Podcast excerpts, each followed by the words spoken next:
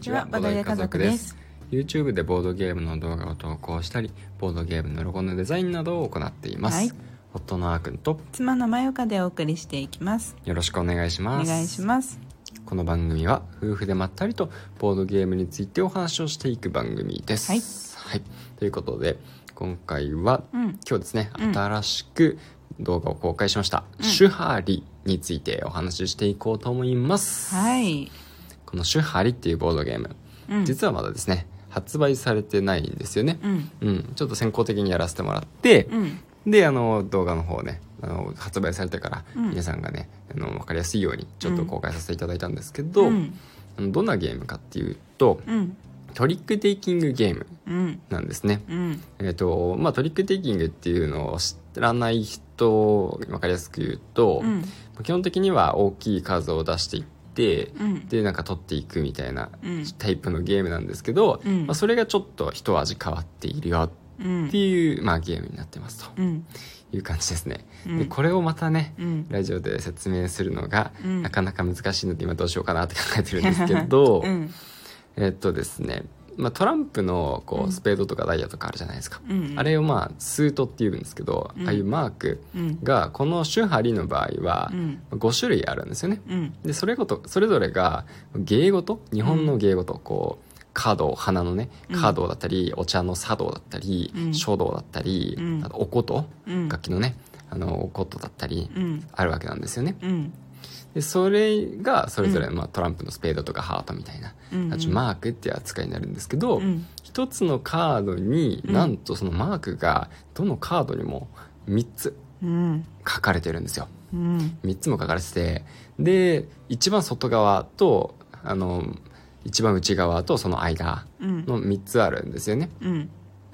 でその3つのどこを見るのかっていうのがうんもうゲームのあの場面によってうん変わってくるっていう、はいそれがちょっとねうんあの珍しいというか、うん一風変わったうんこのゲームの、まあ、肝っていうところにうんなるのかなとうん思うんですよね。うんうんで、えっとまあ、その、まあ、要はステージが3段階「主」と「歯」と「理」うん「主張り」っていうゲームは「主」と「歯」と「理」それぞれのステージがあるんで、うんでその「主」のステージだったらこれ一番外側に書いてあるあのマークをあの敬語と見ましょうと。うんで「歯」っていうところだったらその1個内側にあるねあのマークを見ましょうと。うんで「理」っていうステージだったら一番内側に書いてあるマークを見ましょうとうんいうふうになってます、うんうん、しかもあの「主」というステージと最後の「理」うんっていうステージでは数字が大きい方が強いし、うん真ん中の「は」っていうステージだけは数字が小さい方が強いっていうところうんうんうんも、まあ、結構ね、うんあの面白いことになってるんですけど、うんそうそうそうそうででまあどういうふうにね戦っていくかっていうと最終的に、うんその州でいなんだろうなあの州はりっていうのをその習得できるんですよね、うんうんうん一番強かった人が習得したことになるんで、うんその1回のね、まあ、トリックっていうか、うん1回みんなで出し合ってであのその出し合った時に一番強かった人がそれぞれ州を習得したり歯を習得したり理を習得したりして、うんそれを種とか歯とか理とか集めていって、うん芸事ごとになんかいっぱい集めてうまく得点を稼いだ人の勝ちうんなんですよね。ううんんというゲームです。 はい長かったここまで。難しいねこうんれで何も見せずにそうそうそう説明するのはねそうこれだけで説明するんですけど、まあそうだね、うんでこれはね2人でもできるんだよね。そうそうそううん、トリックテイキングって3人カラーが多いもんねうんうんうんうんそうそうそう、まあ、だから2人でできるトリックテイキングっていうんで、うんまあ、ちょっとあのなかなか3人集まれない人でもうんうんうんやりやすいっていうのがうん一つありますと、うんうん、いうのと、うんまあ、あとはねそのまあ箱もそうだしカードの質とかもすごく良かったうよね、んよかったうんうねん、和和にすごいこだわりを感じるねうんうん柄絵柄とかもそうだしうんうんなんかあのカード自体のそのあのいい意味の地味ね、うんううんん渋いうんうん感じだようねんそううだねそうだねそう柄とか綺麗だしねそうそうそうそうそううんなんかあのー私たちはあんまり和和私たちというかさうん和に関する和和和和テイス トも和テイストそう言葉が出てこなかった、和テイストうのんボードゲームあんまり持ってないからねそうだね少ないよね多分数自体もねうんよろず札ああヨーロツフだからそうだねくかなり和だったよねあれは確かに確かにもうすごい知らない漢字の言葉がいっぱい使わ れてる漢字が読めなかったよ ね2作品目にうん買ったもので言うとうん2個目かなうんうんって感じだよね、うんそうそう珍しいよねそうだねなんかやってる方なんかねって思った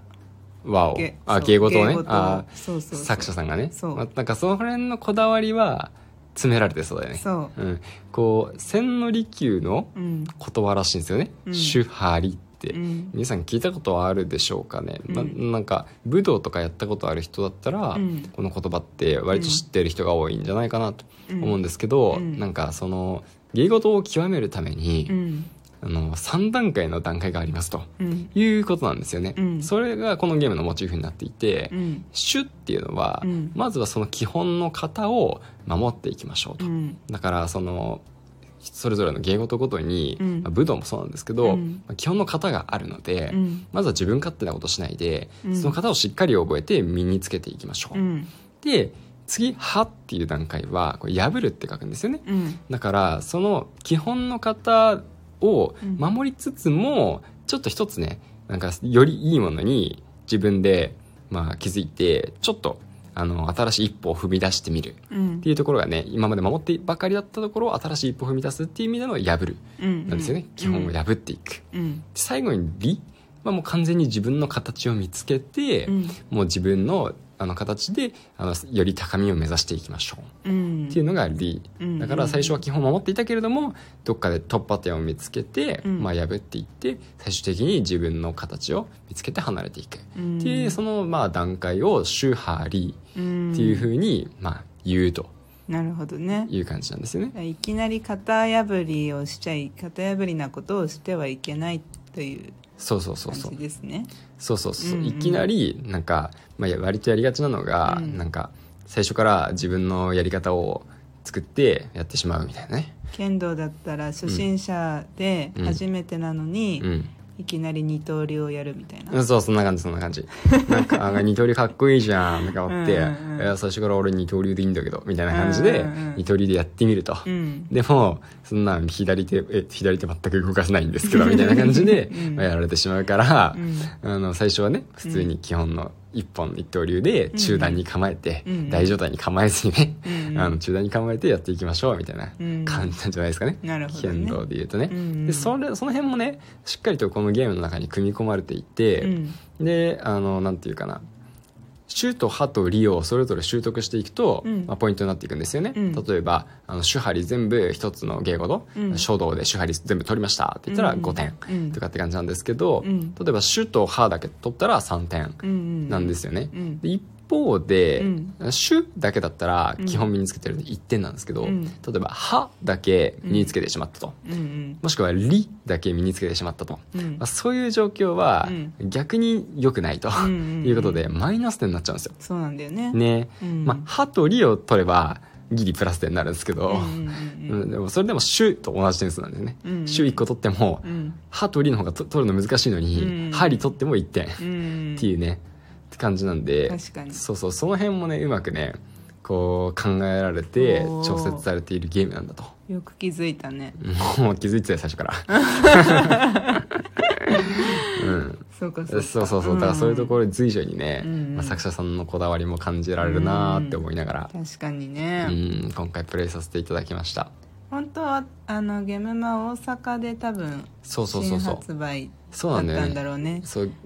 だよね現場大阪で初頒布うんうんされる予定の作品だったんですけど、まあ、ちょっと大阪がね、うん今回残念なことになってしまったんで、うんその次にあるこうゲアナログゲームフェスタっていうね、あの2月にやる東京でやるねそうだね、うんあのまたイベントがあるんですけど、うんそこで、えーお披露目されるということなんで、うんまあ、気になる方はちょっと参加してみていただければとうん思います、まあ多分その後も何らかの方法ゲで、ーうムマ春も出るのかな、ん、出るんじゃないかなちょっと、まあ、詳しいことは分かんないですけど、うんうんうんうんまあ、まだ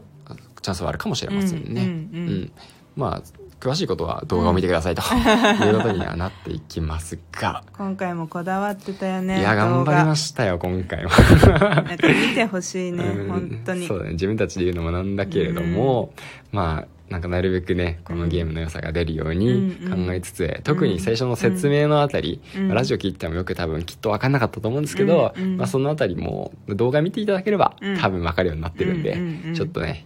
一目見ていただければとそうだね思いますね。これから初めて買って、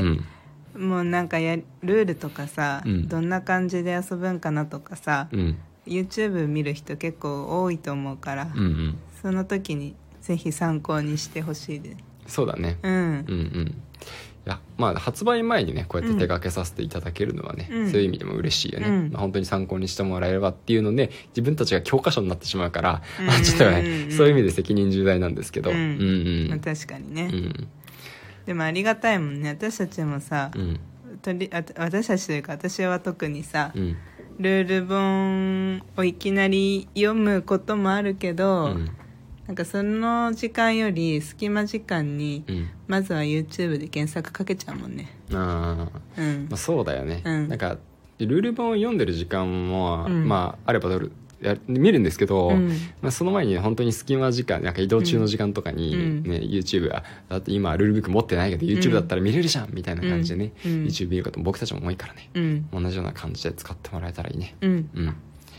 はいという感じで、はい今日はですね「はい主張り」についてちょっとお話ししてみました、はいはい、というわけで今日も最後まで聞いていただいてありがとうございましたありがとうございますまたお会いしましょうバイバイバイバイ